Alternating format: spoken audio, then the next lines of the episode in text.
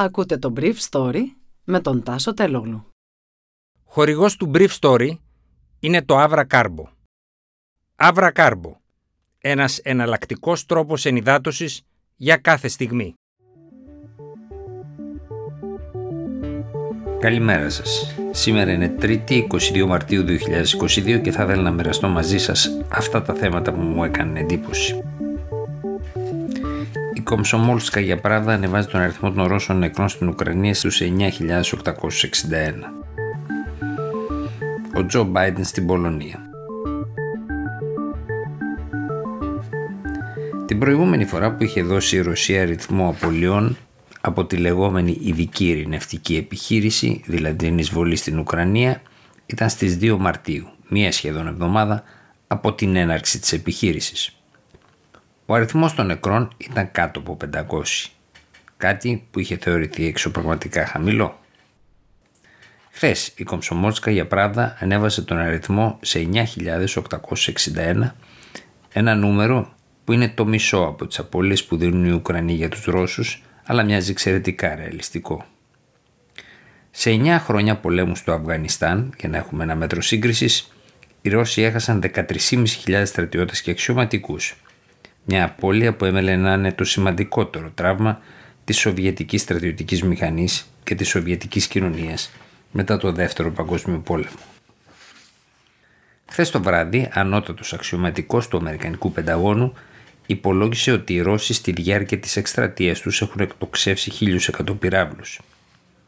Στη χθεσινή ενημέρωση των αμυντικών συντακτών στη Ουάσιγκτον, πηγή του Πενταγώνου, ανέφερε ότι η Ρωσία χρησιμοποιεί πλέον το 90% των δυνάμεων που είχε συγκεντρώσει στα σύνορα με την Ουκρανία πριν από αυτή την στρατιωτική επιχείρηση, την εισβολή δηλαδή στην Ουκρανία.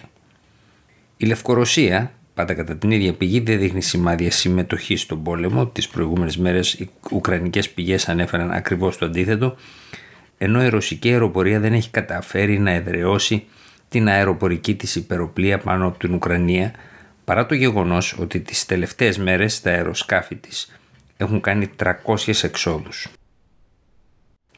Στις 18 Μαρτίου ο πρώην Υπουργός Εσωτερικών της Ουκρανίας και ισχυρός άντρας των δυνάμεων ασφαλείας Αρσέν Αβάκοφ υπέκλεψε μια εσωτερική επικοινωνία των Ρώσων με βάση την οποία ο αριθμός των σκοτωμένων στρατιωτών παρουσιαζόταν με το νούμερο 12.814. Ο Αβάκοφ υπολόγισε ότι πλάι στους επίσημους στρατιώτες είχαν σκοτωθεί και 4.451 άντρες του οργανισμού Λίγκα πρώην Βάγνερ, με βάση την ίδια υποκλοπή.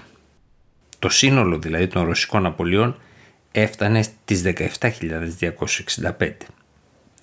Πάντως χθες το βράδυ η Κομσομόλσκα για Πράβδα αφού είχε κατεβάσει την είδηση διευκρίνησε ότι αυτή προέκυψε επειδή χάκαραν την ιστοσελίδα της. Ο πρόεδρος Biden θα βρεθεί αυτή τη βδομάδα στην Πολωνία.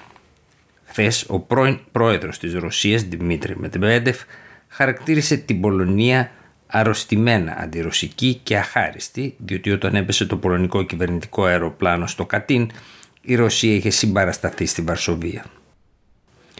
Ο Μετβέντεφ είπε απευθυνόμενος στους Πολωνούς ότι υπεύθυνοι για τη στάση τους είναι η κακή επιρροή των Ηνωμένων Πολιτειών. Ο ρώσικος εκνευρισμός με την Πολωνία έχει σχέση με τον κεντρικό ρόλο που παίζει η χώρα της Ανατολικής Ευρώπης στο σχεδιασμό του ΝΑΤΟ για την Ουκρανία. Η Αμερικανίδα πρέσβερα στα Ηνωμένα Έθνη είπε προχθές για παράδειγμα ότι άλλες πλην των Ηνωμένων Πολιτειών χώρες του ΝΑΤΟ θα μπορούσαν να στείλουν στρατιωτικές δυνάμεις στην Ουκρανία. Οι ΗΠΑ θα υποστήριζαν αυτές τις δυνάμεις, αλλά δεν θα εμπλέκονταν άμεσα. Αυτό φυσικά το άκουσαν και οι Ρώσοι. Πάντως οι Πολωνοί προηγουμένως είχαν αποφύγει να συμφωνήσουν στην αποστολή δικών τους ΜΙΚ-29 στην Ουκρανία. Χθες μια πηγή του Πενταγώνου διευκρίνησε ότι το drone που κατέληξε από το ρωσικό στρατό στην Πολωνία εξετράπη από ατύχημα της πορείας του, ενώ διευκρίνησε ακόμα ότι μέχρι τώρα οι Ρώσοι δεν έχουν εφαρμόσει την απειλή τους για να κτυπήσουν ένα τοϊκό κομβόι που μεταφέρει προμήθειες όπλων στους Ουκρανούς. Τα κομβόια αυτά σχηματίζονται μετά την εκφόρτωση των εφοδίων σε πολωνικό αεροδρόμιο της ανατολικής περιοχής της χώρας και στη συνέχεια μεταφόρτωσή τους σε μικρά φορτηγάκια ή λεωφορεία τα οποία κατευθύνονται είτε στο Λβόφ είτε στο Κίεβο. Ήταν το Brief Story για σήμερα, 3η 22 Μαρτίου 2022.